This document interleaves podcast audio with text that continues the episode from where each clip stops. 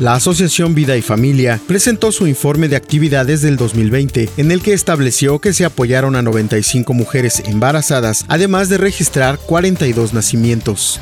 El Centro Empresarial de la Confederación Patronal de la República Mexicana, Quintana Roo, pidió a los tres senadores por el Estado votar en contra de la reforma a la ley de la industria energética que fue aprobada por la Cámara de Diputados. Toda la información completa a través del portal www lucesdelsiglo.com.